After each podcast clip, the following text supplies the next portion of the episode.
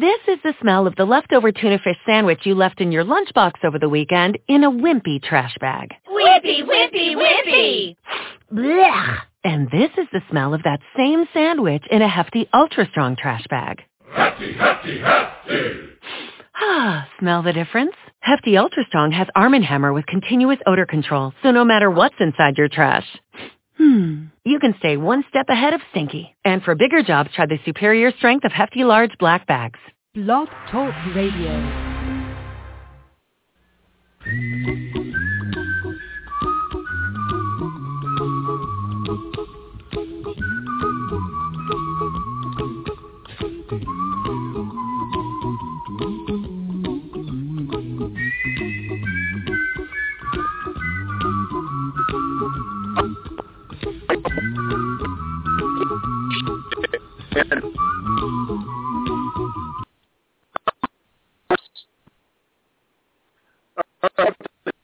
Saying you're talking to Stephen Keith Kokinda on all cards.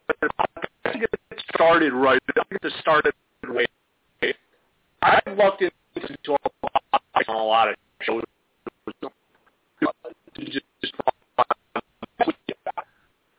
Last week, Kendall was on with and I called return the. I wanted to with her.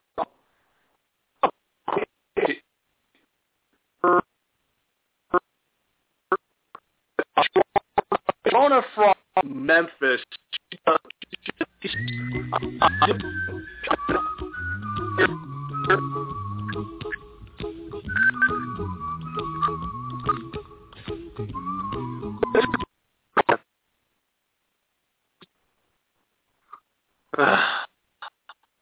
anyway, though, anyway, that was interesting. Um, we came over Yahoo Sports in Memphis, Tennessee. Going to have her on a article she wrote. She wrote about this. She had Keith on earlier. I was on. Ah, there you are. Welcome to the show, Sharona.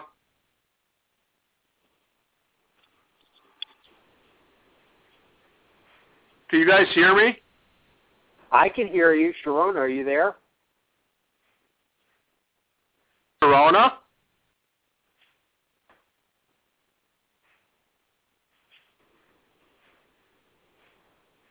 Hello, Sharona. You're on air. Okay, well, uh, she wrote an article, and this has been something I've kind of been peeking on about um, soccer gaining on football or football gaining on football on pro, on Player Insiders, one of the 10 zillion websites she writes for in the probably 30 zillion articles that she's, she's, yes, she, she does even more blogging than you do. Yeah, I found that the, the joke, and you, you guys, you guys don't hear this, but I, I do mo- most of the time. I do Ruben Tish's second hour on uh, on Chicagoland radio, and at first when I started calling in, he would try to go through everything I wrote, and then eventually he just gets to he now it is it, it, it's just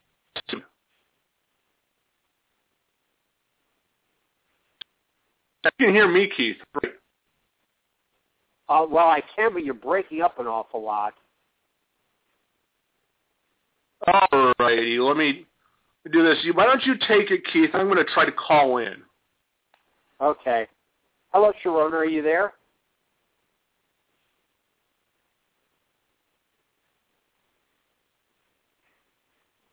Hello, Sharona. Can you hear us? No, we seem to be having a little difficulty with both Stephen and Sharona here on the phone lines here on, on Blog Talk Radio, and we do apologize for that. Uh, Sharona, uh, this is Keith. Can you hear us okay? Uh, we'll keep uh, they'll keep working on that, I'm sure. In the meantime, uh, so, uh, Sharona has written an article uh, talking about the popularity of soccer and how it's gaining on American football. Uh, and this is about the world. Just to hear about the World Cup, uh, her and her um, co-host uh, down in Memphis on 7:30 Yahoo Sports, uh, Vashti Hurt, uh, have are been covering the mainstream sports for a, a number of years now uh, down there in Memphis, and now now they've uh, taken an interest in soccer uh, because they've seen the popularity. And uh, to their credit, they've really come in open-minded about it. Uh, it's something that, and this is something that I talked about with them as well as uh, yesterday afternoon when uh, Lynn McDowell up in uh, Canton on 1480 WHBC had me on to talk about the World Cup, about how the media uh, are really covering the game and the World Cup seriously um, and to, in terms of outlets only don't talk about it, and, and the big proof of that was, to me, before the World Cup, Landon Donovan was left off the team, and all the all the you know, the, the the national team the national TV networks, not just ESPN, but also um, also the uh, the other networks that are covering the World Cup, the national radio talk shows as well, spending a lot of time talking about this, even though unlike ESPN, they really have no vested interest. And it's it to me, it just shows the change in the popularity of the game as well as the media uh, really understanding that this is big time. Now, hopefully, uh, we've got the phone issues uh, solved, and hopefully, Sharona, are you there to hear? Uh, can you hear me? Okay. I'm here. I can hear you guys. Can you hear me? Yes. Yeah, we can. Yeah, we Thank you very much. Good. Finally. Thank you very much for your patience, Sharona. We do appreciate it. I'm not sure uh, what's going on here with the phone line. Steven was having issues as well. I guess I was the only one who was uh, not having any Well, I could but, uh, hear you guys. You couldn't hear me, so um Yes, because I I, I even went. Hit, yeah, I went even hit the mute and unmute button a couple times, thinking well the problem was here on our board, but it wasn't. But uh, again, this is uh, Sharona from Game Over Sports on 7:30 Yahoo Sports in Memphis. We want to thank you for coming on, and we were. Uh, Thanks for having me. the- oh, you're very welcome. Happy to have you and uh, on the show, and also uh, you know very happy that you that unlike there's a few holdouts still out there in the media. I, I saw a tweet. I saw I well the one that kind of caught my attention is Dan Shaughnessy of the Boston Globe, who basically said, right. "Yeah, he he had a call says, yeah, the game's popular, but I still don't care, and it, you can't make me do otherwise."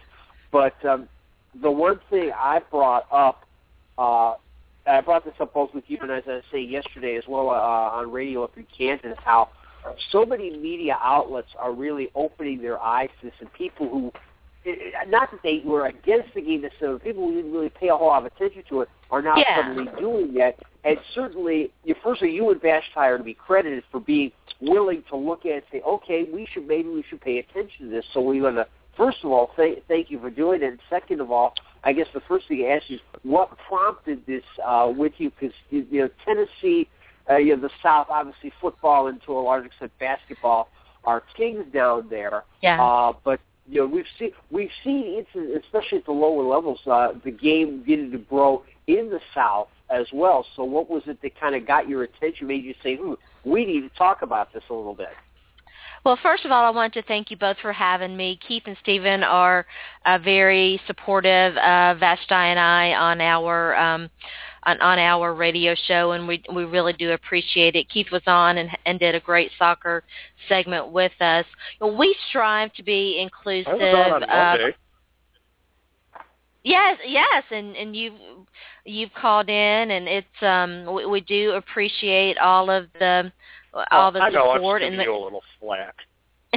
calls. uh, well, you know, I, I do um tend to have memory lapses. That tends to tends to come, I think, with the territory. But um what what led to it, you know, we try to be inclusive, and um with the the World Cup being such a big event, and it's obviously it's worldwide, and soccer is.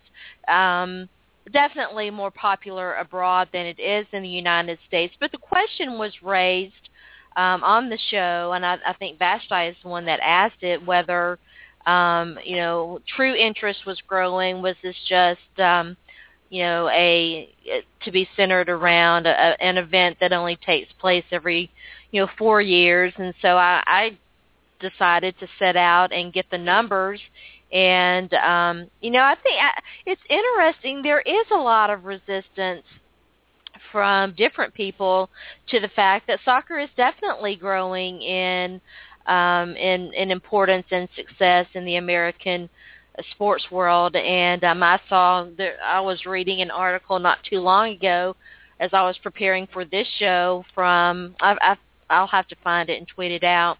Um, it, it seems to to draw some people who are kind of salty maybe that the United States is getting on board the you know the soccer train, but definitely uh, I think that interest is growing. The the MLS is definitely you know after a, a bit of a rocky start, it is doing a lot better. They're expanding. Um, you know, it takes a while to grow a sport, and um, you know, soccer has gone through its growing pains just like any other um, you know sports league has. Yeah, and you bring up a couple of good points there, and this is so that you're you're much younger than I am, Sean. I can tell you, but I, you know, bad. Someone who's followed the game for a long time.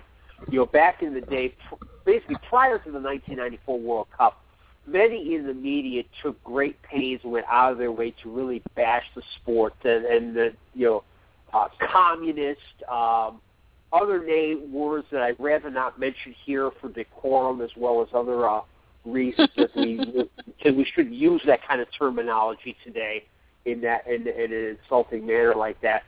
But a lot of media members really went out of the way, and just, in the last 20 years, a lot of that's changed. And the of man the show is what has happened since then is the media realized that they that the, the soccer fan base was growing, albeit slowly, and that they were knowledgeable and they were willing to tune out those that didn't go along. So it, it went from bashing the sport to being silent about it because they realized that, for the most part, they realized that if we bash it, we're showing our ignorance. It's going to get us get cause us some problems.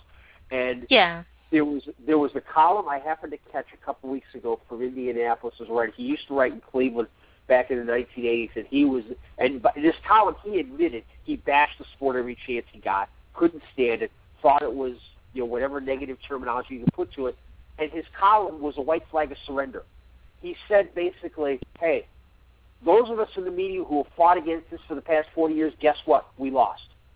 It's over with. The yeah. game is here. It's here to stay as a mainstream sport.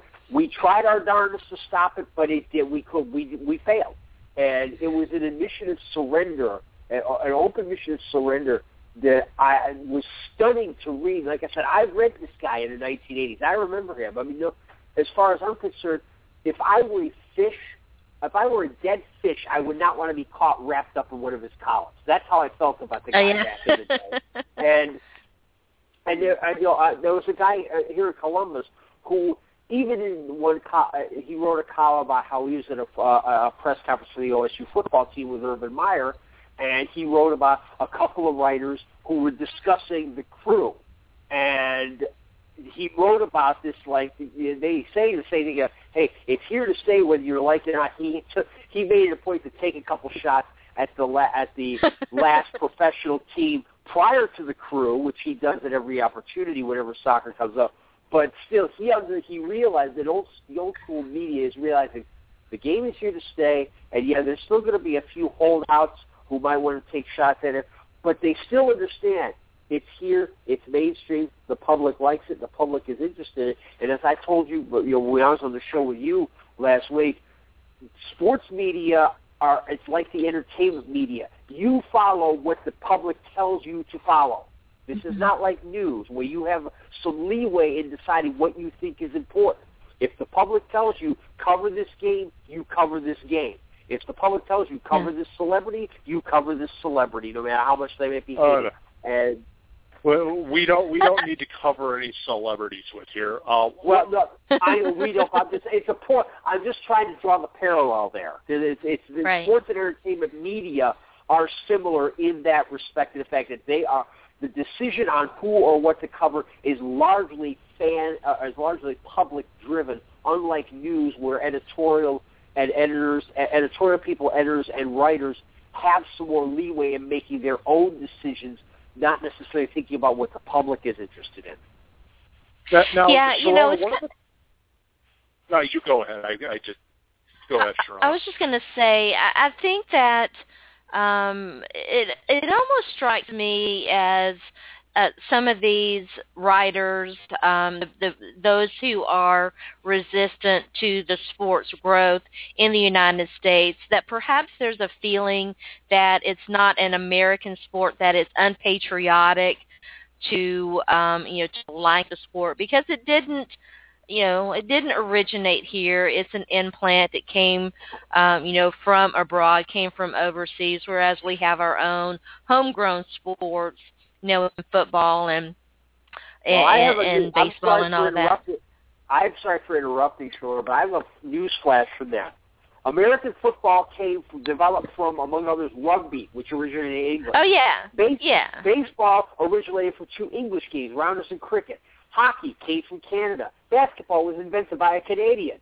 Okay, you know, we yeah, but you understand what I'm saying. It's it's America that made those sports popular, and it's only, it's seen as an American thing. Sport, yeah, yeah, lacrosse was the only sport that was truly invented by in in America by the Native Americans, no less. So no, we no, imported no. all this. This is nothing new. Us Kansas, us Kansas take complete credit for for James Naismith. It, hey, he's not Canadian. He's Kansas. You guys, you guys forget that. He, he, as as Keith knows, I'm actually a Kansas alum, so I, I give I give him flack for that. Ah. Um, what, what, what, and I was born in Columbus, which is even funnier about knowing Keith. Um, I wouldn't tell your- people that. Oh, I'm kidding. That was a would- joke. I'm kidding. You- You're on the right. You're on the right show, Sharona. Trust us.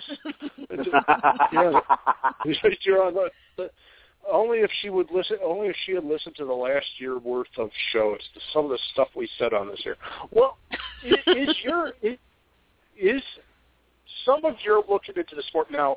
For people who don't know Sharona, she's pro, she writes, as Keith said, writes probably more than I do, which is kind of a joke on the show because I'm I'm at like at 12 to 13 different places at this point. But Sharona writes about the NFL pretty much nonstop. If if you haven't read read her, I was like, what? I mean, at the end of the day, you had to think about soccer. I mean, Memphis doesn't really have any big anything big as far as soccer. I mean, what, what was it? Just you saw something that people were talking about, and you wanted to write about it on on pro, on pro players, or is it? It's Pro Player Insiders. Yeah, it's um. Uh, we're we're we're definitely want to bring our, our our local audience what they want, you know, to hear, and um, I think that we you know we do a pretty good job of that with our NBA coverage and football coverage. Um, it's kind of a slow time right now in college football, so we really haven't done anything with that. Uh, but the World Cup is big, you know. I mean, it's a big deal right now. Um, the the U.S. Um, the the latest game, the the U.S. game between Portugal, um, drew the largest viewing populace ever um, within the United States. And then those numbers don't even take into consideration there are viewing parties all over all over the United States, and there are a lot of viewing parties locally. So this isn't just. Um, I mean, the Tennessee in the South is very much football oriented. Football is king down here, but there's a there's a large populace that are the populace that like soccer, and um, the the viewing parties have been very well attended. Yeah, just say there the American Outlaws do have a Memphis branch. Uh, I'm not sure if you knew that or not, but uh, yeah, I just found. I, I just, did not. Yeah, I did Yeah. not know uh, that. They're, they're um, on, that's they're on fa- they're on Facebook, AO Memphis, and uh, so and I'm They're looking fun. at. Uh, no, you're. It's just interesting. you're seeing a lot of, and that's I think one of the things that that people who who want to to to point out how much soccer is growing. You know, there are they're expanding. There's so many you know franchises that are going to be starting up soon, and there's um you know out branches from those and like the Memphis thing that you just mentioned um you know there's there's a lot of uh, of interest that um that doesn't always show up in TV attendance numbers Exactly, because soccer is an easy sport to to attend. I I live in Buffalo, New York, as we have said, and I, I'm still salty about the Titans, but that's that I I have issues, and I Are have you a Bills fan? huge. Oh yes, I I have hung I I have hung out with Jim Kelly, because Ah. he he uh, his daughter used to go to school down the street from me, and Okay, I think that you've told me this. yeah, Jim Jimbo. I will couch this in a in a, in a way because I am like the unabashed, and Keith knows this. I think Jimbo is the greatest, greatest um, quarterback to ever play the game, and I, I have told him this. Yeah. He cannot hit. He cannot hit a golf ball to save his life. He has absolutely well, no. he's not alone ability. there. That's a and then it's and it's not and it's not that it goes like one way dribbling. That man has got serious power behind it. I was doing a golf tournament with him. It it was him, Cornelius, Derek Thomas, and Thurman. And Thurman can Thurman is great. Cornelius is crazy, talking about spraying the balls. I mean, he could put that he could put that thing 30 yards the other way, and it would not even try it. I mean, he hit. He was in I one would- of the groups that was it was playing was playing playing. Let, let's hit the um let's hit the house in front of us just for the fun of it. That's a that's surprising. I don't think a guy who's as good an athlete as Kelly was would at least be decent at golf. You know, that that's, he's that's not horrible. shocking to me. He's not horrible.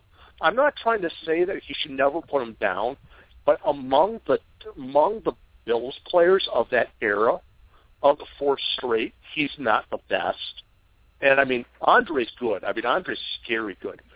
Um, Andre Reed.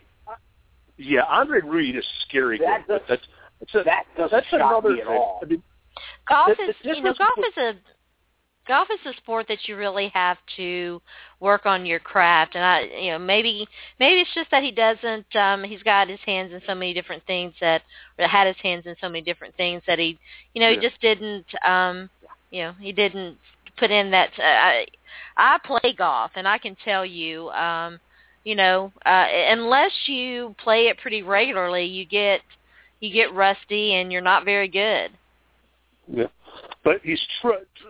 Jim is true. What you when you see him in the media, he's truly what you see in the media. He's truly a really good dude person. He's he's freaking huge in person. But anyway, what as I was as I was saying, is soccer is one of the easiest sports to attend to.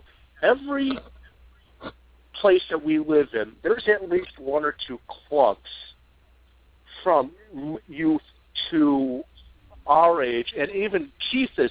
I mean, Keith's playing pat, pat, test a lot. I mean, he, he plays Monday nights in a rec league. Everybody can play this at a certain level. I mean, how many people do we know that are out playing football, American football, on a daily basis? I mean, not yeah, many. I mean, but casually, not too many. Yeah. and you, you're I, I'm sure in Memphis now. Memphis has somewhat of a soccer history. I mean, Keith can Keith can fill more in on this, but there is. I would I would advise people, even you, Sharona and Vashti. I don't know if Vashti's in Memphis with you, but I would to go to on Thursday after your show to go to the American Outlaws bar during the during the game and just sit there and see what it's like to enjoy the game because the numbers that were like you were talking about in your article that that's all well and good and we all know this numbers in media and numbers in everything can be manipulated to what they are it's going to these watch parties and we've seen them on the news that will really turn people that will get more shows on Yahoo Sports Network. We'll get we'll get more podcasts. We'll get more. We'll turn Sharona into a into an MLS writer. yeah, you know, I don't write as much as I um I, I've I'm back to writing um with with the show uh the radio show starting up and um, you know, we we put a lot of time and effort into into that. It's nice to be back writing, and um, and I definitely hope to write some more about soccer. Oh, don't worry, Sharona. With, with what I read there, I know of about five other places I could get you could get you in this. Not not only in the states. Try. I, as Keith was saying, I'm kind of a shorter-haired version of you on the on the soccer side. Um, we're coming to the top of the hour because I didn't really give you a good introduction. Where can we read you? Where can we find you on Twitter? Because you, you're more active than a lot of soccer fans on Twitter. And where, when can we listen to you? Well, you can find me on Twitter at Sports by Sharona, and um, I write for for several different websites. I um, write for Pro Player Insiders for the National Gridiron Network, and um, for NFL Female. Um, we're in the off season in the NFL, and so I haven't written about the Titans lately. Although I will be doing that. I'm getting ready to start um, a, a series on on the Titans. That should take us into uh, training camp, which starts in a couple of weeks. And um, obviously, you can find me every Monday through Friday on 7:30 Yahoo Sports with my girl Vashti talking um, all kinds of sports at, on Game Over with Vashti and Sharona. And Friday's the best best time to listen to the to the ladies. Let's give you guys the benefit of the doubt. I I, I listen that I use Game Over Sports as my workout time, so yeah, make sure you listen. It's it's on TuneIn, and make sure you definitely listen on Fridays. They get they, they turn the level up just a little bit. To put it mildly, it's kind of like if you listen to this show last year when I got a co-host lost in Compton, or when I hit on a co-host, or hmm, or what didn't we didn't or when Keith Keith was at a Keith was at his son's soccer games and having to get as far away from the field as possible without the refs looking at him. That that was that was that was rather interesting. Yeah, I didn't want anybody. I didn't want the parents uh, to think I was like losing my marbles or something. Of course, I think they already realize I am, but yeah, that's that's another discussion altogether. But yeah, as I said, you know, with the um, the American Outlaws do have a chapter in Memphis. They're on Facebook, uh, AO Memphis, and it does. Based on what I'm seeing on their page, it looks like they are having some watch parties as well. So uh, if we'll if definitely chance, have to look into that. Yeah, look into that on thir- on Thursday if you get the opportunity during the uh, USA Germany match. Hopefully, it won't be the last opportunity during this World Cup. Uh, yeah. But uh, hopefully, that will indeed uh, be something you get a chance to to go and see. And that, that to me, uh, and I talked about this with you before on the show last week, uh, your show as well last week as well. Was you know we're seeing the growth. Now it's not just in the Major League Soccer cities. You know, it's in other places. It's places in uh, like uh, looking at some like uh, look at some of the numbers for the World Cup ratings at ESPN. Kartik Krishnaiyer, one of our friends, put this up. Uh, the Hartford New Haven area ranks one, two, three, four, fifth, and Providence is sixth. Atlanta, which doesn't have a team, is seventh. Baltimore, although that's close to DC, is eighth. Norfolk, Virginia is ninth. Um, those in, among their top ten measured markets. And, and as I said before, you know, when you first when first got you on, in the South, we're seeing teams pop up in the lower levels, the USL Pro, the um, yeah, the NASL, and and even the uh, National Premier Soccer League, which uh, of course allows uh, college players to play without losing their eligibility. And you know, I know I know uh, University of Memphis has a program has had one for uh, quite some time. In fact, the first team I ever worked for, we had a kid who had gone to the University of Memphis playing for us. Um, now, one of the things you had talked about in the article that you had written was some of the effects uh, on these numbers regarding the popularity of soccer and American football, and what kind of effect the late what we've seen lately about the uh, American football and the concussion issue. Uh, I know there are numbers out there, and they vary wildly depending on whose story you're reading. But you know, there when people for the for, the for the first time people are really paying attention to these numbers in terms of youth participation, and you're seeing I've seen anywhere from in the last two years three a three percent to ten percent decline in youth football participation. It's very and some wildly fluctuating numbers in terms of the per, percentage of parents who will let their kid play football. Uh, you being in the South, where football is big, in you know, Tennessee, although you know Memphis's program isn't uh, what the basketball program is, obviously.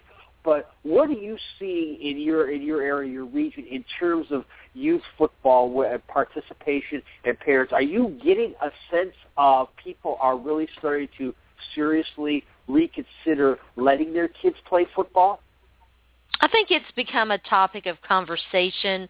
I don't see in in the South.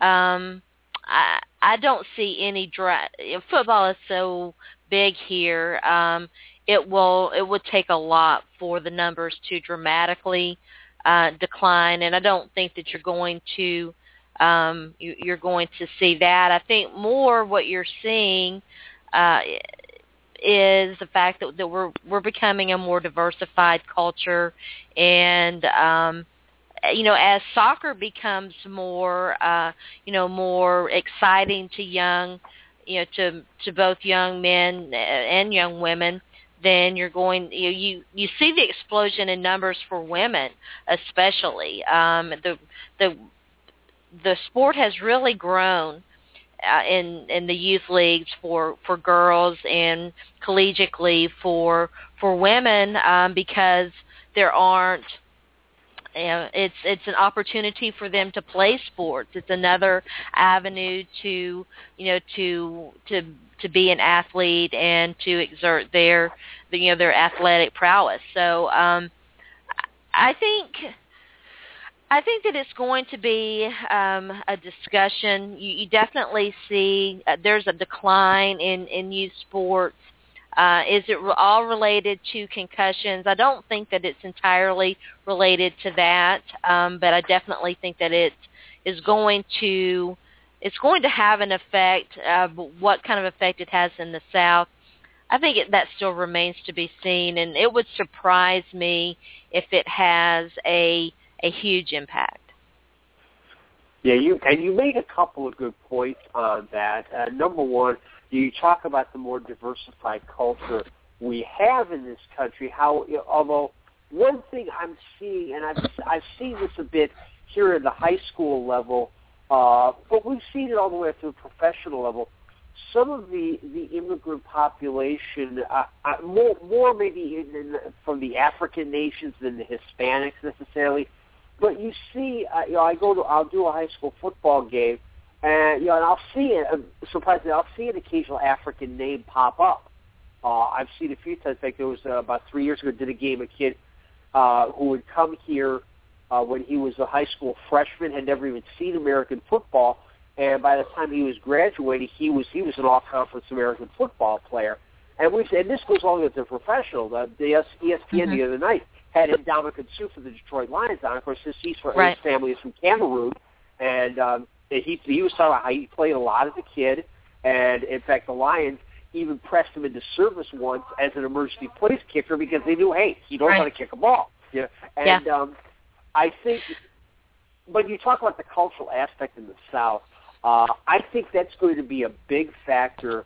Uh, I agree with you. It's going to be a big factor in terms of you're probably not going to see as much of a drop off in participation in the South as you will would maybe in other areas, especially the more, especially the more urban areas where you're seeing the, the what they call the urban hipster crowd grow because that's that's been a big uh, big, big part of the audience growth uh, for Major League Soccer in particular. Uh, I think because football is so cultural in the South, and you know, of course, and of course, this goes back to the Civil War uh, with mm-hmm. the, know, and uh, how because because the Southern school and, and you look college football, the Southern schools were among the last to start playing. Uh, if you go back and look at the history of it, they they they got a little bit of a late start, but but I, I'll tell you this: when it comes to when it comes to and as far as American football is concerned, when it comes to pure passion and noise and everything in a crowd, it's very hard to beat the SEC schools. And it's just it's um, it, it, it for so you know I'm here you know in Columbus, Ohio State's obviously hugely popular, but you get the Ohio Stadium because donors get a lot of the good tickets. It's a little bit more of a corporate crowd than you have at the southern schools, especially in the SEC. So you know, the Southerners in the South, you won't see as much of a change. Uh, I don't think. As far see, as this that, is precisely why Keith we're doing an all sports show because we we Yeah. just veered off the soccer. I want to, Sharona, I want to thank you for being on because we got our next guest on. Um, anytime you want to call in or talk about soccer or need anything on soccer, you have both of our numbers now, and we will, I know I'll be listening to. I know I'll be listening tomorrow. So that's that's Sharona from Memphis. I want to thank her for. Oh, my computer just froze on me. Whoops. There we go. Okay. Matt Hoffman, the the host of the second show on this loosely based network, is on. Hey, Matt. Hey guys, how are you? Thanks for having me on. Yeah, Matt, Of was that some kind of a Matt? I have to tell you that was that some kind of a sick joke where they got "Don't worry, be happy" on the music list. I mean, I could have gone the rest of my life without hearing that and been very happy. But instead, you're going to stick that in my mind. As Chevy Chase said in Caddyshack, thank you very little. Don't worry, be happy. You're a sick man. Whatever it is, it will soon pass. We will, we will, we will get, we will advance out of the group of death. Don't worry, be happy. Yeah, yeah, it's funny. You saw advance out of the group of death. There's a couple things. Yeah. Well, you uh, admittedly you don't do that as well as McFerrin does, but anyway, you, I I was all set. My opening speech got shredded by Cristiano Ronaldo because I was all set to, but I'm gonna I'm still gonna use parts of it anyway. He's known to shred a good many things these days. Yeah. Yeah, that that's true. But did I or did I not say the U.S. could would get out of the group of death? And did I or did I not say that Portugal was overrated? I mean, you got uh, the simple fact is, for the most part, especially in the second half, the United States outplayed the Portuguese. No questions asked. And it was only because Michael Bradley, for whatever reason, had a brain cramp and didn't put the ball in the rosette like he should have. I mean, let's face it. The only thing the United States did wrong, and even the first goal, Geoff Cameron, a mishit clearance, it, that can happen sometimes. I've got the, the few times I've played as a fullback, which is always a mistake. Uh, I've hit mishit clearances too. I've done. I've even done as a goalkeeper. That can happen sometimes. Bradley not trying to do something fancy instead just get rid of the ball and, and send it 40 yards away someplace. I, I'm not sure what the heck was going through his mind, but the simple fact is the United States has outplayed them.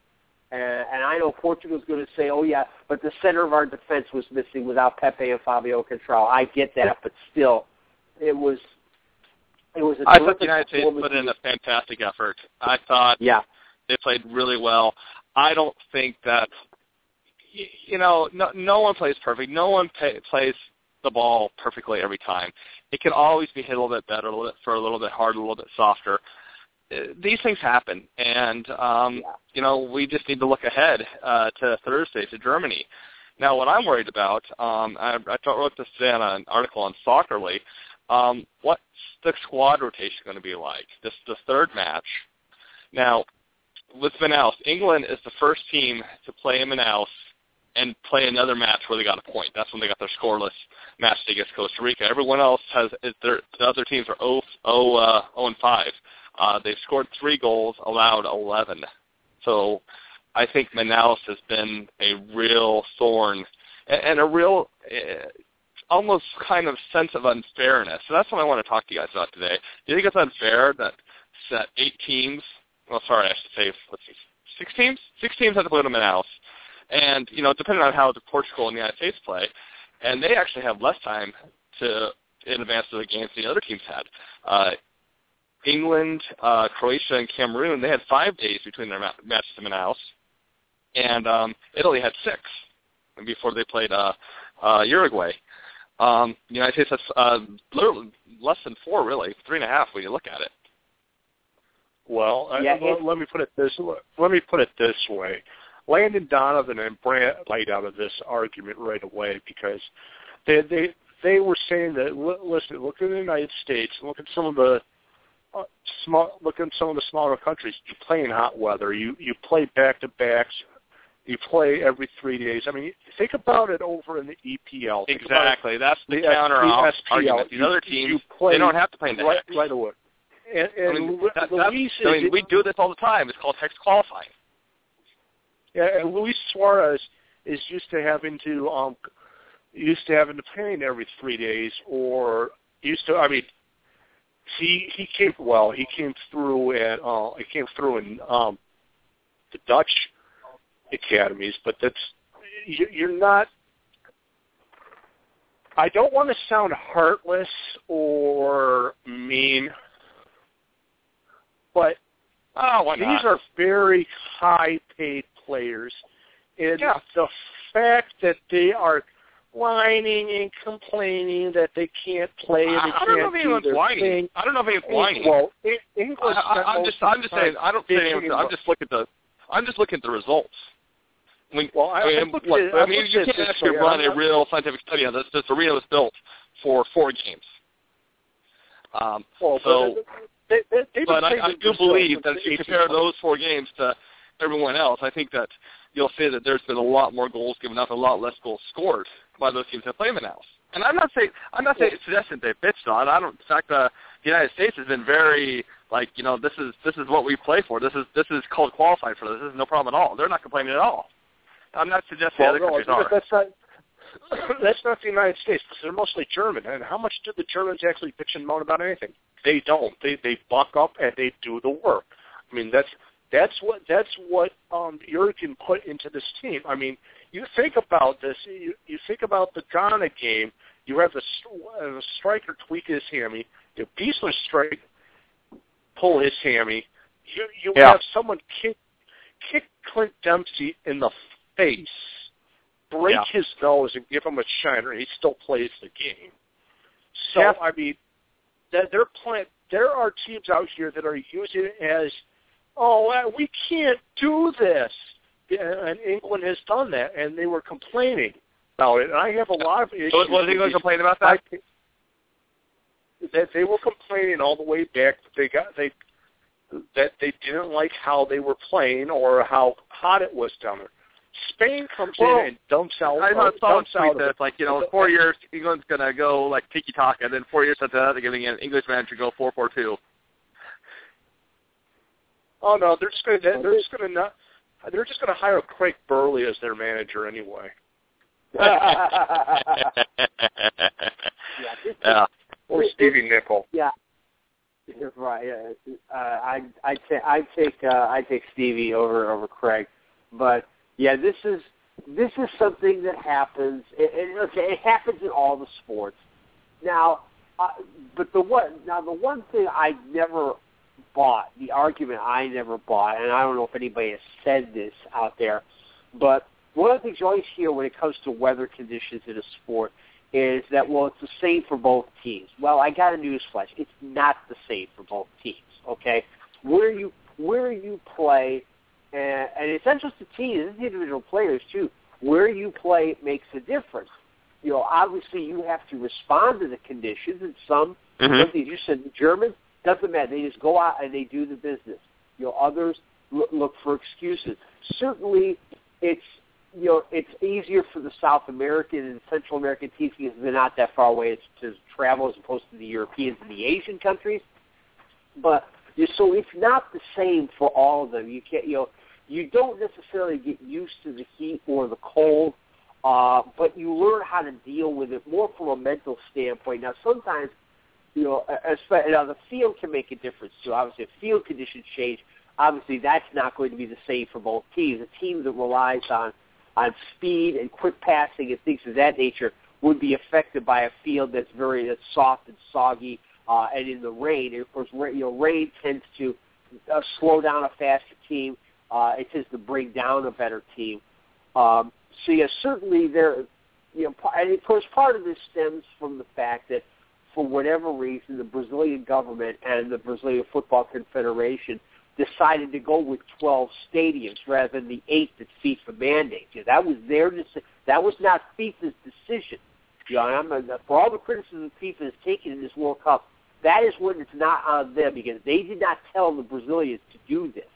Um, you know, certainly the you know, travel obviously is an issue because you've got a country that's as big as the United States in terms of land area and uh, an airport system and network that honestly isn't really as sophisticated as the United States. But the the, the main thing is, it, if you've got the right mindset, you can overcome these things. Um, obviously, having a ta- having a talented team helps too. You know, if you've got a good team, obviously you're probably going to have a better chance. So yeah, this is, I mean maybe just you yeah. know England uh, failed because Uruguay and Costa Rica were just better.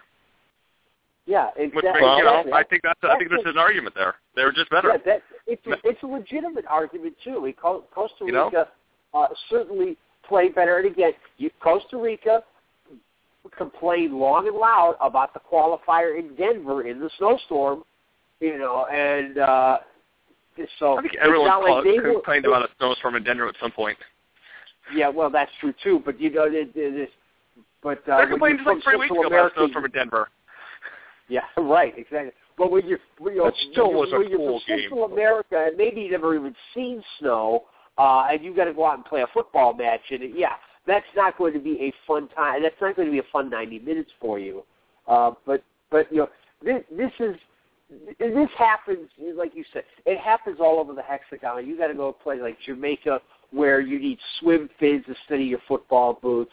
You go to Mexico, where you from Mexico City, where you practically need your own oxygen tank because you're at 7,500 feet of altitude, and the smog, it, it, the smog is thick as thieves. Uh, you know, Europe, we've seen also European qualifiers where they're playing in the snow. Uh, so then, and we, and we, and the United States finally wise up and realize, hey, if we drag the Mexicans up here to Columbus in the middle of February and they just play in the cold, we're going to have an advantage over them. Yeah, Dos exactly. So this is you know adjust, adjusting when you play an outdoor sport and you play in almost all the weather conditions you you make the adjustments. You can't get used to it necessarily but you you you make the adjustments and you get in the mindset where you you you where the idea is to focus on winning and uh you know sometimes and I'll, I'm not weather can have an impact on the outcome of a game. I'm not going to deny that for a second whether it be whether it be the heat uh, the humidity or whatever the case may be. On that subject, on that subject, I'm gonna, I'm going to bring up something. This is going to sound like a really radical, wacko idea, but of course, in the USA Portugal match, we saw something we'd never seen before in, in a soccer match, and I think it's the beginning of something. The water break. The mandated, yes, that is step one toward TV timeouts in soccer. Write it down. Put it away someplace. You watch. That was step one. I am telling you right now, somebody sooner or later, especially here in America, where With you Fox where taking over broadcasting rights. well, well, but here in America, where soccer's main handicap in terms of money is the fact they cannot get the TV deals and the sponsorship deals that the four major sports get because you don't have in-game commercials. That is step one. I'm telling you right now, Don Garber is sitting down there in Sarasota, Yes, Florida. And by the I way, love how they're was- able to make the last 10 seconds of a basketball game last three hours. That's phenomenal. Okay, but Please, well, that's bring not, that to soccer. Yeah, that's No, but- guys, here, you know what they're going to do? No, no, no, no, no. They're not going to go. They're not going to go to commercial breaks. They're going to do what they did at baseball. Is that they're they're going to superimpose the um, actual ads into the onto the field. So what you what you'll have is the, the kickoff. You'll have the you'll have the start of the game, and there will be just panels on the field. You'll you'll have the open you'll have the opening Oh, kick. I, I, With- I with have seen that. bags. I, I Oh have God, I was, in I was ready to go in a different direction with that. I thought you were gonna be like, you know, guys could turn another guy broadcaster. You know what? I've been having some problems lately with erectile dysfunction. What's erectile dysfunction? Well, I don't have any more now. I use Viagra. Well, tell us about it, Gary. Okay. Well, Well, during well, the I- water break here, Viagra. Well, Stephen, you make a point. I've seen that in Mexico. I've seen that in some Liga MX games. Uh, for me, I believe it was te- it was either Telemundo or Galavision. I'm not sure which. Where they've done that, they superimposed ads uh, ads there, and that might happen in MLS one of these days. But and it's the point I've made before. Superimposing ads, you can do that. Yeah, you got ads on the shirts. Yes, you got ads around the field. But even Christina, Hen- Christina Hendricks and Jon Hamm from Mad Men can tell you that is still not the same as that 30 or 60 second commercial where all a viewer can see is the commercial. Even with a superimposed ad like they do in baseball, and others, I've seen it, I've seen it in tennis too. I've seen them put ads, computerized ads on the court in tennis. It's still not the same. It does not have the same impact. And if you don't believe me, look up Super Bowl ad rates and, t- and tell me that. Though that when you can get a well, viewer here's to the pro- nothing, here's the you, problem with you it. can get a Here's viewer, the problem hold on, with this. a second. Hold, hold on, hold on. When you can get a viewer to see nothing but the commercial, that comes through more than any ad you can project on a screen during the game because there's still other things going around to distract you from the ad. Well, here, here's the problem. What we're saying, you're, you're not completely wrong. Let's think of it this way: you've got DVR nowadays that goes through this. Also, you've got the Right. you've got the True. advertising fatigue. I mean, I I'm one of the biggest basketball fans you will meet. And that was my original goal in life. I haven't watched the NBA since Jordan retired because the last maybe minute and a half of the game is three and a half freaking hours because every time Sure. every time a Sure. player breathes, they have to go to a, another minute. At some point, one, Yeah. one of the one of the attractions to soccer is going to be that you don't get to see that all the time. Now, I know Right. where you you want to bring in you want to bring in cultures that haven't watched it or or have a shorter attention span. You want to bring in. Let, let, let me be honest. I don't have this.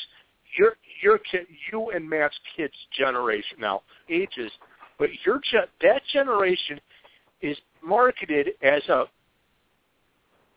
excuse me as quicker as lack of attention span quicker than that. If you if you're going to stop a soccer match, you might as well kill it. I mean, the NASL screwed enough with the game that killed the sport. Now, it's not the complete reason that killed the sport, No.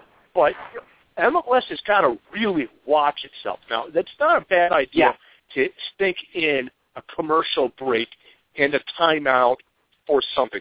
That's not bad. Do it something like uh, like what lacrosse does. Have one timeout. That's it. Yeah, Have see, one Yeah, see, you that's I said. What I was, yeah, you you you you make a point. I'm not saying it's going to turn into like basketball. That's not my. That's not what I'm saying. I'm not at, at all. And you're right about. And you're also right about the advertising fatigue too. But uh, you brought up the DVRs, and that's what. And I'm glad you went there with that one because here's the, the reason. There's a reason why sports rights fees keep going up. And if you go and read it anywhere you want. It's as I, I saw. I can't remember who wrote this, but sports are DVR proof. That's the big thing. You very, very rarely are people going to record a sporting event to watch it later in the evening or later. Now I do it. I've done it a few times with the U.S. games and things like things of that nature. But by and large, that doesn't happen. Okay. I only do And it when the Timbers beat the Sounders.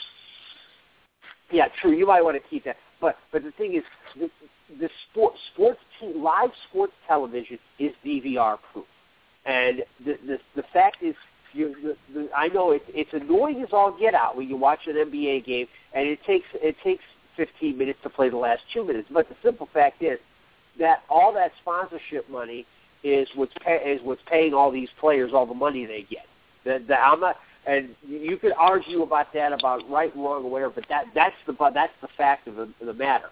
And the simple fact is MLS lags far behind the other sports in terms of TV revenue for that very reason.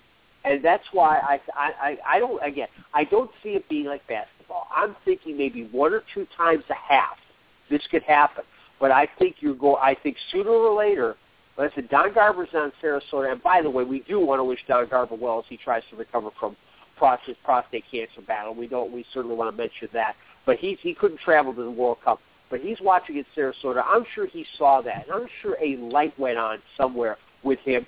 And sooner or later, this is going to be brought up. And if you think, and if if you think I'm nuts, go look at a Mark Cuban in basketball.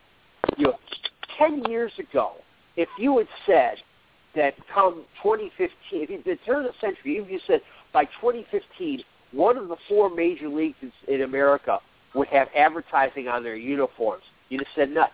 But Mark Cuban's been pushing it for for a while, and come next year, you may start seeing it. They've, they've the NBA has made a move to allow that.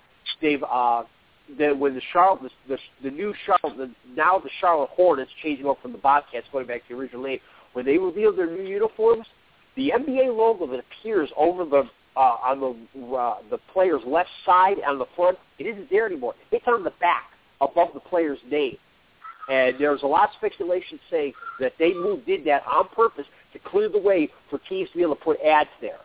And this is something when you talk about advertising uh, overload, advertising burnout, things like that. Advertisers understand this is going on. This is why they're always looking for new ways, something new to break through the clutter.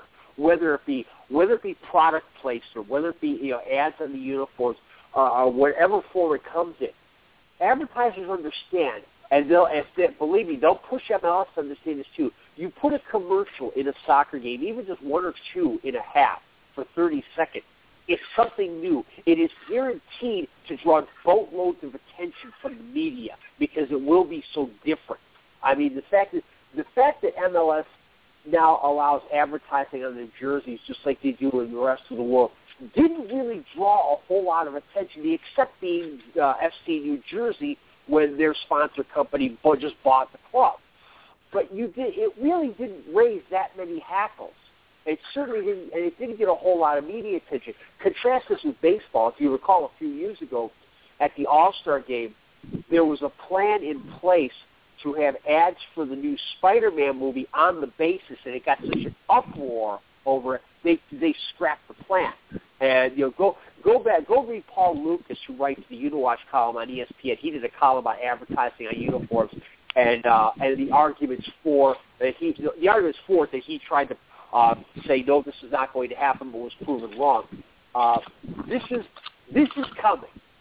It, it really, if MLS wants to get into that level where they're pushing closer to the, you know, the NBA and the NHL because they are going to touch the NFL. That's simple. But if they want to get close to the NBA and the NHL in terms of TV revenue, it's going. It, that's the only outlet you have because this again, as I said, nothing is impact. No ad is as impactful on television as one where all you see is the ad. And well, sooner or later, we're coming, we're somebody in MLS is going to bring it up. You watch. Keith, we're, we're coming up on an era in the sport where the NHL is going to fall off. I mean, you look at what the numbers, as Sharona was saying, of what what soccer is getting, and I, I don't completely believe some of these because I mean, I'm sitting here in Buffalo, New York. I live in a slightly smaller town than you and uh, you and Matt do, and we're seeing at our watch parties in Buffalo, New York. Now, keep in mind, I only have an NPSL team here. We're seeing at the two major watch parties. One watch party's out by where the Buffalo Sabres play. That gets 6,000 people easily. In the rich, in the in a family section where Keith, where Keith and uh, Matt would go, they were getting a thousand to two thousand. They closed down not a block. They closed down North Buffalo for the game. Yeah. So they Yeah, key with I- this, I- and this is this is a We're hockey expecting Canada. town. What Buffalo? Well, hey, I guys. don't- don't- I gotta I gotta go, but I did want to um, Okay, just Matt. uh, give a little requiem here. Just totally, it's uh, so- you know, sorry to do this, but uh, I um, so I'm, I'm a Croatia fan, so I really had high hopes. We had, had made it out of the tournament. They actually, we in the first uh, time Croatia made the tournament was in 1998, and we finished third. Uh, we haven't made it past the group stage. In 2010, we didn't even qualify, so I had really high hopes this year. Um, I thought Modric played well. Uh, Ra- Rakitic, I can't even say his name right. Uh, he, he performed well. Uh, Kovacic had a very forgettable World Cup. Um, it was just very disappointing. I, and so I actually went yesterday to Tijuana to watch the game.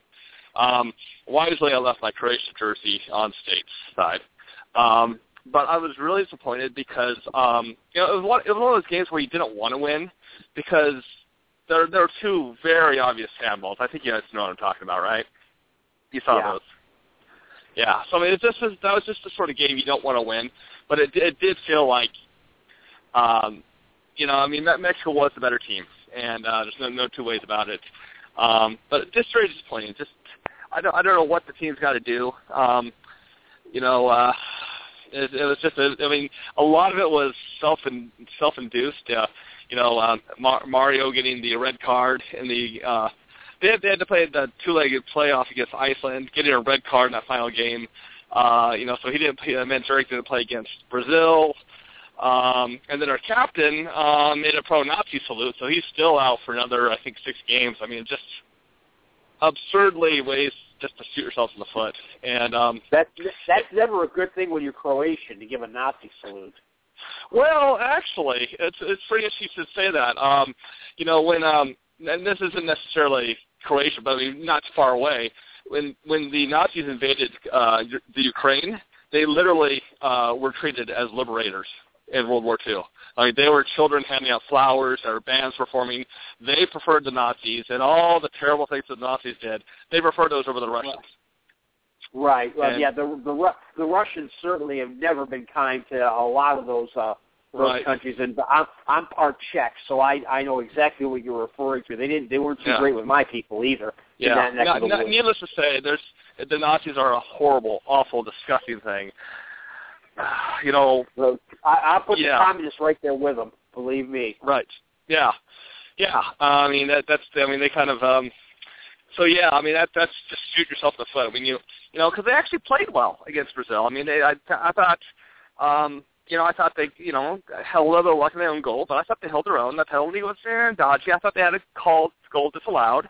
Um, I know that's still a lot of kind of a controversial. A lot of other people feel both ways about that, but I kind of thought it was a bad call. But I have a I you know have a horse to fight, so obviously I'm biased.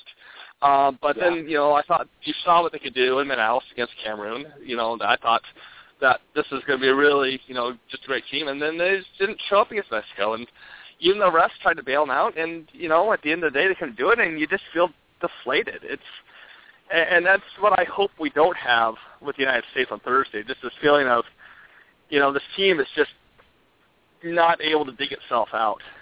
Now, the United States has a lot more going for it than Croatia did.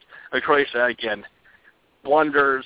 I'm not even, you know, the the coach. This is only his. uh uh this is this World Cup, these World Cup games, and the fixtures leading up to. He he'd only been the coach since November. I mean, right? Which I and guess one, would one make him Mexican. Yeah, one of my friends on Facebook, real quick, Ante Kopp, mm-hmm. he's also a Croatian former professional goalkeeper. Go look him up. He thinks they have a bright future, especially with some of the the, the young players such as uh, Rebic and Kovacic. Uh, Good. And Kovac, Good. and Kovac being Uh, as young as he Kovacic is. just had a ter- really But he- bad. I mean, I don't want to say he played poorly, but he just didn't have a very good World Cup. Well, he's listen, they're young kids, and that was kind of the point Yeah. Ante was making uh, about that. So do, I would I would write off Croatia uh, in the near future. Well, I'm encouraged uh, to hear that because yes. I mean, I, cause, I mean, Modric said some things, and, and the funny thing is, like, you know, Modric was getting kind of hustled. You know, because there are a bunch of Mexican reporters saying, "How are you going to deal with Ochoa? How are you guys going to play against them?" And he finally just said, "Look, uh, you know, my goalkeeper, you know, he's played against goal- or goalkeepers, and boy, the Mexican press ran with that thing, and that was all they talked about. And you know, I mean, I, I don't have a problem with a guy, you know, saying, "Look, I'm a good player," because you know what, you're playing the World Cup. You're one of the best players in the world, so you have as much right. And so everyone's piling on him. And at the same time, there's this Rafa Marquez redemption story of, of course he's always had an ego because he played at Barcelona and he's a great guy, so he's entitled to have this thing. But but Luka Modric, he can't say that they're a better team. And again, you know, this kind of you know hits me where I live, which is just the emotional thing about soccer. So I don't know. Maybe I I think probably a normal person with like logic and reasoning would just rebound for these things not so emotionally. But it was really it was hard. It was a really tough day. Yeah, I'm sure it was. So uh, Matt Matt Hoffman. We're soccer uh, fans. None of us are normal. Yeah, right. Good point there too. And, and, and Keith's the goalkeeper. We know he's he's a couple sandwiches short of a picnic. Oh yeah. I re- I resemble that remark. Did anyone see the picture of the um during the Swiss Swiss French game? Someone put a Twitter on this the, like the the Swiss goalkeeper and there's a big piece of like cheese, Swiss cheese in the goal net. That's pretty funny. uh, don't, don't, don't make Suarez any hungrier than he already is because he likes. To oh take a my bite God! out I can't was believe that we're we'd back talking there. about this. I, I can't believe that coming. I, I hope that coming out later. You guys already gone through it. Already got it in your system. Cred. As I put as I put up on Twitter, once is an accident, twice is a coincidence, three times is a pattern. Absolutely. Okay, and we not and that's an old saying, but it's that's Yeah. uh, this. I personally, if it were up to me, I'd ban him for life. Gone. Three three times, three times in four years. I That's- say you're gone. Wow, I mean, I thought he did a really good job rehabil- rehabilitating his image this year at Liverpool too. And then, Oh, yeah, you know, but it, again, it's a pattern. Yeah, he fought. Yeah, it, it- well, contrary to what the uh, what Andre Agassi used to say in his Canon commercials, it was just not everything. Yes, he did do. He did fight very hard. It was. It was. It was like it was like IMG was representing him. That's how good the campaign was to rehabilitate his image. But he shot it all to shreds with one just one impulsive move. So that's Wow. over and done with. I say I say ban him for life. Yeah. He out Uh, he out crazied in one second Hope Solo. Think about that. Okay, okay. I, actually, I'm glad you brought that up. You know, we don't know what happened. We know people are saying her relatives are saying that she that they were physically assaulted by her. Now that could be that she grabbed them. It could it could be that they were in her room trying to get their her jewelry. I, I don't know. I'm not there, obviously, but I mean, Right. we don't know. I mean, and Yeah. you know, Hope Solo is a very outspoken person. Um, you know, for me, um, when she called out Briana Scurry on Twitter, I that was really the first I ever heard of her. So I've always kind of had a, like a kind of thing against her, but we don't know the situation, and it's kind of unfair to speculate because we're not there. And No. you know, I, I know a woman who spent a night in jail because her husband accused her of hitting him, and what he did is he bumped his head into his car. He was just really mad. He opened the car into his, you know, into his face and said, "Oh, my wife did that to me," and she went to jail for a night. You know? Yeah. Child And you abuse. make a good point. We can't we can't really we can't speculate. We weren't there. Uh, Jim Caple wrote a column and he mentioned some of the things that were in the police report, and it's definitely not pretty. Uh, but there, you know, we we don't obviously we don't know the full story. And all I could all I will say We've is got this, the 911 call. We've got the 911 call already. Oh wow. True, but, I didn't but know the that. simple fact is that 911 call still doesn't tell everything because that's only after things have happened. The simple fact is, is we have seen too many times where, okay, uh, let's face it, we all, quote, knew, unquote, Casey Anthony was guilty. We all, quote, knew, unquote, the Duke lacrosse players were guilty. We all, quote, knew, unquote, that O.J. Simpson was guilty. Those didn't go that way. So until we, we have to wait for the we have to wait for the trial and all the facts to be presented for. It's it's as simple. To speculate is is worthless because it's just it's just uh, especially this day and age with uh, with social media being what it is. There's just Yeah. too much misinformation out there. So to to say anything other than we'll see how the trial goes uh, if it gets to that point, and, and go from there. That's the right now uh, under our system, she's innocent until proven guilty. I don't know if she, I don't know, did she, I know she was supposed to be in court yesterday. Did she post bail and get out, or is she still uh, in custody? Well, I heard she was over, held held overnight without bail. Um, Yeah, But that she was she last I heard. over- That was- she was she was held over the weekend uh, until she could go into court yesterday, which she did. Mhm. But I don't know if she posted bond and has been released from custody since then. But Mhm. we just have to wait for the trial to pan out because we don't Yeah. we don't know all the particulars, and we won't know until the evidence is presented in court. Yeah. There's too many times, as I said, there have been too many times when we knew they're guilty and they weren't, and Right. uh, that that's what we. In this, and again, in this day and age of social media and misinformation being Yeah. everywhere, you can't trust anything you Well- see outside the courtroom. I think spending a weekend in jail for anyone is enough to just kind of scare the bejesus out of them. Especially if it's the first time. You know, this is Yeah, You know, it's this the is first not- time. yeah. Yeah. and, and The second time, hey, Reg, how's it going? yeah, this is it. It's, and as a prominent person too, that's that's Yeah, I you never want to be for I'm her. not being I mean, they're not vicious. being a, not being a public figure, I don't know. Know I wouldn't know what that was like, but uh, you know, certainly that's you know, something we, you know we learned that 20 years ago uh, with O.J. Simpson that uh, you know when it's a public figure, uh, the rules change and things change. And again, to, and especially now today, I mean, imagine if social media had been around 20 years ago, what it, what that mm-hmm. trial would have been like.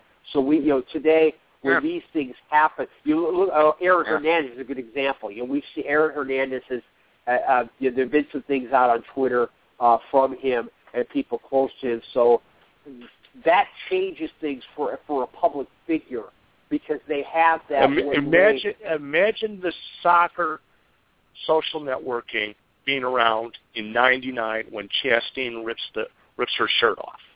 Imagine well, the outrage. True, but that's set of circumstances altogether. That, that, Imagine that's I would Instagram like, here's my shirt off. Yay! Oh yeah. It, oh, it would have. I mean, it was par- it was it was parodied in li- in real life as it was. I can just imagine what it would have like on Twitter, people doing that all over the place. You know, whatever. I think it was. Was it Landon We all Donovan? wear Nike sports bras. Hashtag that. Yeah, was it? Was it Landon Donovan who in the MLS All Star game later that year did the same thing, wore a sports bra under his jersey and took it off when he scored? Did, was it Donovan who did that? I did I, not I, know not, that. That that's not a surprise, Landon. No, and I, I think he knows Brandi quite well. I mean, I, I'm sure all yeah. of those. I'm sure all of them know each yeah, other. Yeah, I think they are. I think they are friends. Yes, because I think they're from the same. They're from the same area, if I remember right. And and Landon seems kind of crazy, and it kind of kind of if you listen to him in interviews, he seems kind of funny enough to pull something like that. It, knowing what some of the people he, he's hung out hung around with. I mean, uh, excuse me. Yeah. So what do we see well, hey guys, sure? thanks a lot so for what, having me on. But uh, I'm gonna take off Oh, now. you're Thanks guys very for having welcome, me. Matt. Anytime. Have a great have a great week. Uh, go USA, USA. Yeah, you too, Matt. Thanks for coming on, Matt Hoffman. Paul, I'm glad I'm glad I just have you on for this last half because I, I one of the things I was thinking of doing a full episode for this, but I've got 20 minutes for. I, one of the things I'm curious about, and you can speak on this a little bit more than I am, is this sudden love of soccer among other people. I'm seeing in Buffalo, and I, I'm going to pick some points with this, is that people are on social networking already saying, oh, look at this 5,000 down in the Inner Harbor. Look at look at the 1,000 that are in North Buffalo. We need an MLS team when um when Toronto's not that far away from me. When I'm not that far from you. I mean, yeah, it's it's kind of a no, pull, it's what 90 mi- 90 miles. I made that. Yeah, I made that trip. I made that trip up to QEW a dozen times. Yeah, and and w- w- I can make it down I can make it down to Columbus, and I've got FC Buffalo here. We've had one of their um, owners on, Nick Mandola, was on last year about this, and I, I what I'm scared about with this, not the bandwagoning of soccer because that's already going to happen. I mean, Spain, Spain's bandwagon is empty right now, as far as as far as I'm concerned. Is oh yeah, you can hear the br- ankles breaking all over Spain. I was going to put this up on Twitter, but I didn't want to tweet too many people. The Spain bandwagon is empty because of three things: the Yankees suck, LeBron James opted out, and I'm not going to poke you on that one. Miami oh, Heat nothing... lost, and Spain lost. Oh, you can say what you want. I can, all I all I know for sure about LeBron James is this: he won't play for the Cavaliers. Write it in stone. I told you. We told you our bet. If LeBron James plays for the Cavaliers, I will sing "You'll Never Walk Alone" on the show. It ain't gonna happen. So you can tweet me on that all you want because it doesn't bother me. Well, did, did you see that picture that was put up by Sharona? Did someone someone photoshopped LeBron James in all the uniforms of the NBA? No, I didn't see that. freaking brilliant. They took the only one they took out of there was the only one that they did not put him in was the um Charlotte Hornets one. Yeah. Because because that's that's Jordan's team, and Jordan and uh, LeBron are not don't get along at all actually, which is kind of weird. Um, my, my question with this is how much of this so-called national love affair of soccer is going to actually stick? I think a good percentage of it will, um, and I think a lot of it has to do with um, the fact that we see because, it, as I said, it's not just MLS where we're seeing this. You get you're, you're in Buffalo, you're seeing it there. Uh, Memphis has an American Outlaws group. Uh, there's American Outlaws groups all over the place in say to places where they don't have MLS teams. Their teams are in USL Pro or the NASL or the NPSL. So I think to some, especially especially in the outside of MLS, I think it's more likely to stick. Because as we talked about before with MLS, I mentioned earlier with MLS, um, you know, the urban hipster is one of the primary audiences for MLS right now, and certainly in the MLS cities that's the case. Uh, you know, some of the you know, there might be a little more light tendency to drop off, uh, but I think in the in the other markets outside MLS, whether it be major cities that don't have T don't have uh, aren't in MLS, or the smaller cities that don't have a chance to get to MLS, uh, I think you're going to see this. It's still going to have some legs to it. I really do. Now, some drop off is inevitable. Uh, I think certainly, uh, you know, the national team, obviously, you know, people when it's when it's representing America, people do pay attention. You know, you look at the Olympics; it's a similar situation. And there's a lot of things in the Olympics that we don't really care about, except for that two-week period. And uh, and we and certainly this applies with the women's national team too. Uh, of course, they'll be starting their World Cup qualifying later this year, and it's going to be really interesting uh, to see if uh, Hope Solo's situation has any impact on that, or what decisions might be made uh, pe- about her future with the national team pending the outcome of that case. But you know, so obviously the, the nationalistic angle does bring some people in, but I think a lot of it, uh, I think there, it does have legs and will have some staying power the simple fact that people who might be just checking out curiosity or maybe just getting on the bandwagon or what, trying to be hip and cool, they, they're going to see people who have a genuine love of the game and certainly of our national team. Um, and this is this will have an impact. People will people will notice this.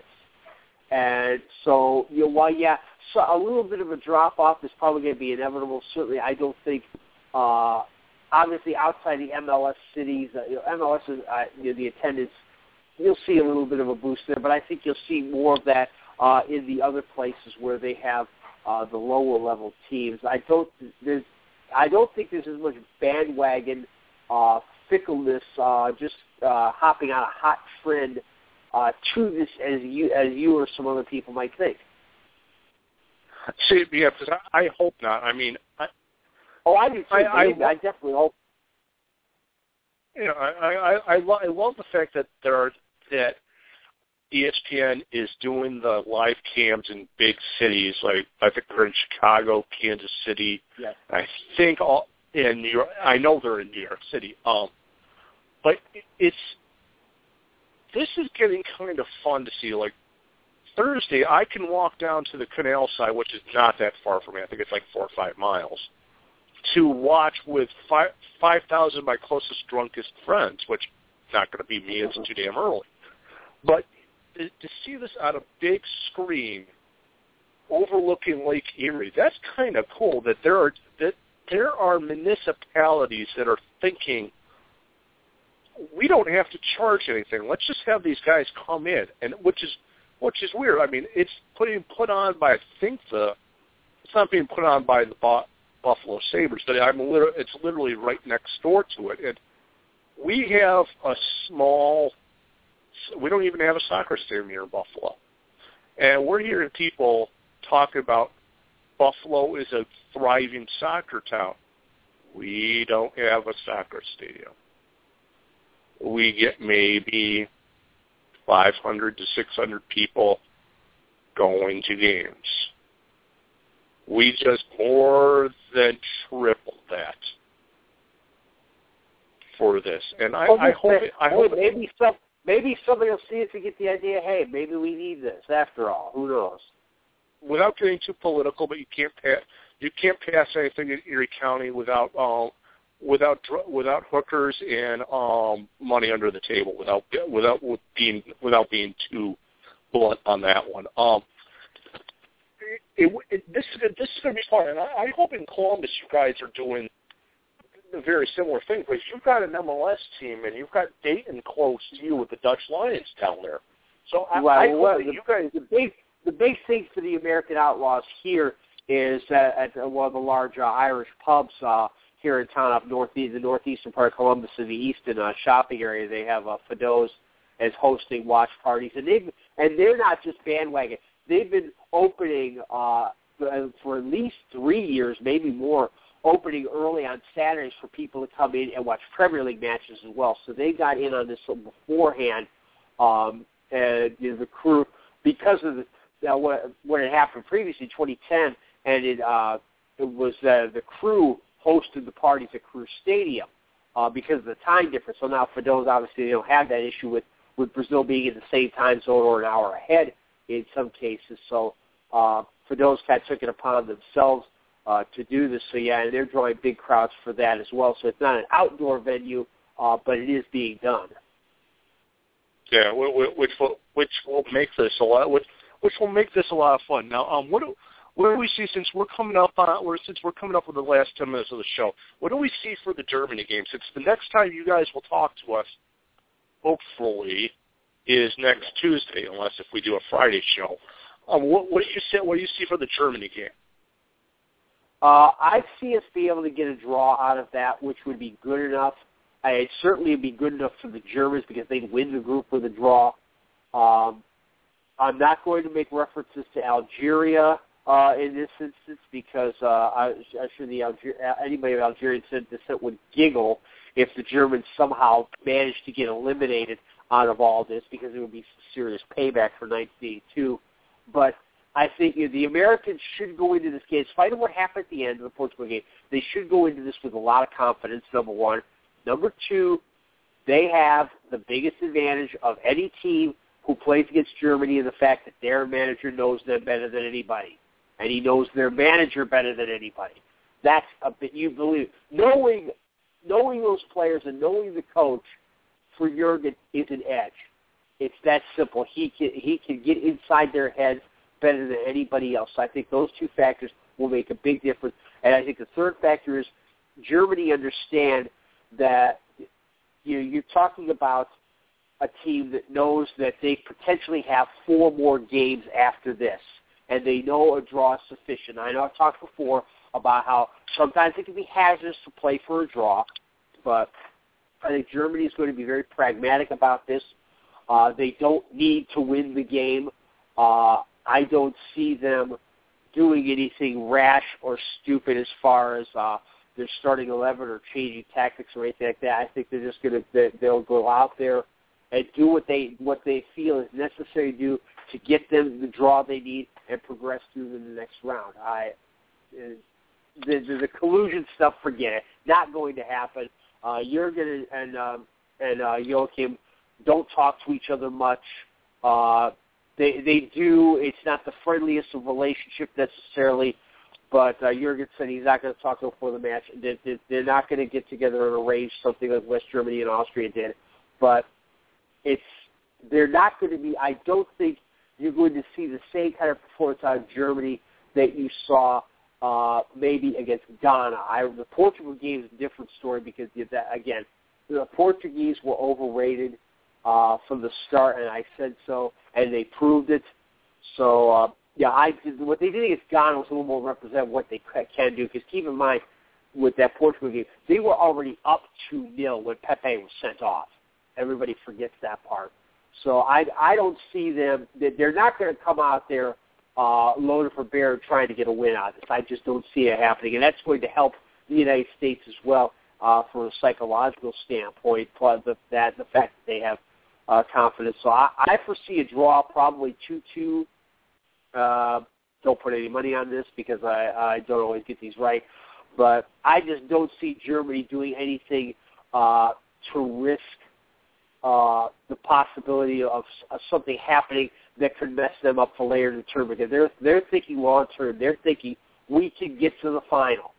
And I said before tournament, I think Germany can become the first European team to win in the Americas. I still think they can. I just don't think you're going to see the same kind of team Thursday that you saw against Ghana or that you will see in the later stages of the tournament.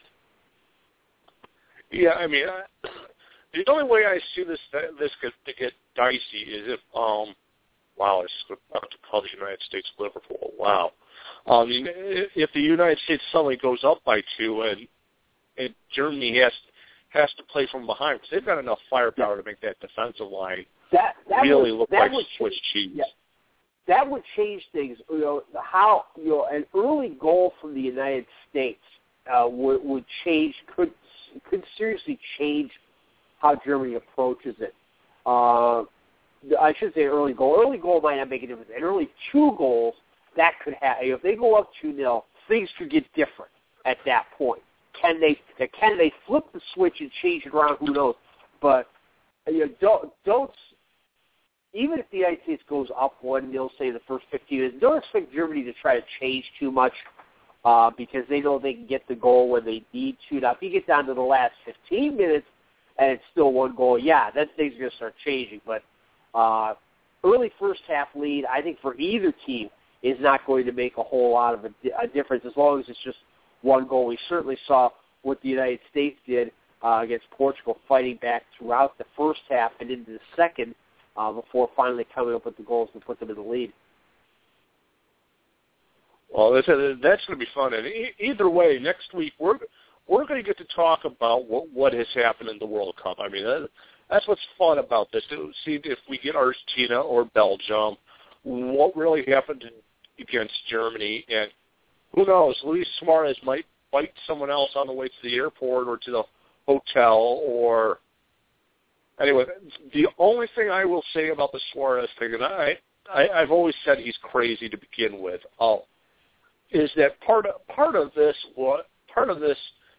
I don't think was I don't think Suarez wants to leave England. I really don't. I think he, I think he's got like we have said before, and has been said before about many players is there's a lot of people who have their fingers in the pots of these players and want more and more. That's kind of like that's why Freddie Adu happened. I mean, as much junk as I've given Freddie Adu on a lot of shows, I think that that's what we see here with with Suarez. Is people are his people are pushing him towards Spain, which is a far worse league, but that's neither here nor there.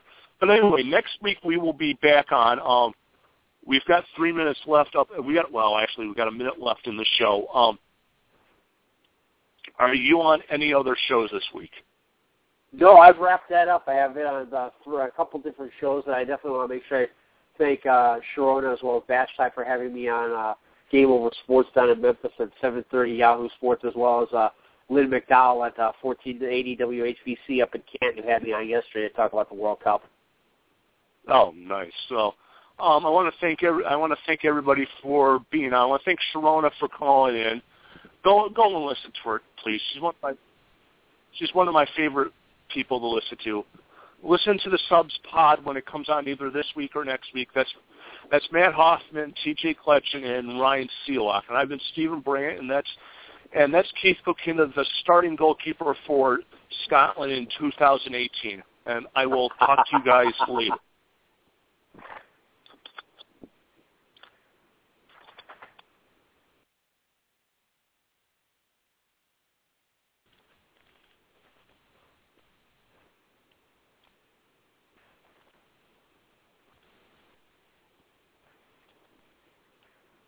This is the smell of the leftover tuna fish sandwich you left in your lunchbox over the weekend in a wimpy trash bag. Wimpy, wimpy, wimpy! Blech! And this is the smell of that same sandwich in a hefty, ultra-strong trash bag. Hefty, hefty, hefty! Ah, smell the difference? Hefty Ultra Strong has Arm & Hammer with continuous odor control, so no matter what's inside your trash, hmm, you can stay one step ahead of stinky. And for bigger jobs, try the superior strength of Hefty Large Black Bags. Lucky Land Casino asking people what's the weirdest place you've gotten lucky? Lucky? In line at the deli, I guess? Aha, in my dentist's office. More than once, actually. Do I have to say? Yes, you do. In the car before my kids' PTA meeting. Really? Yes. Excuse me, what's the weirdest place you've gotten lucky? I never win and tell. Well, there you have it. You can get lucky anywhere playing at LuckyLandSlots.com. Play for free right now. Are you feeling lucky? No purchase necessary. Void where prohibited by law. 18 plus. Terms and conditions apply. See website for details.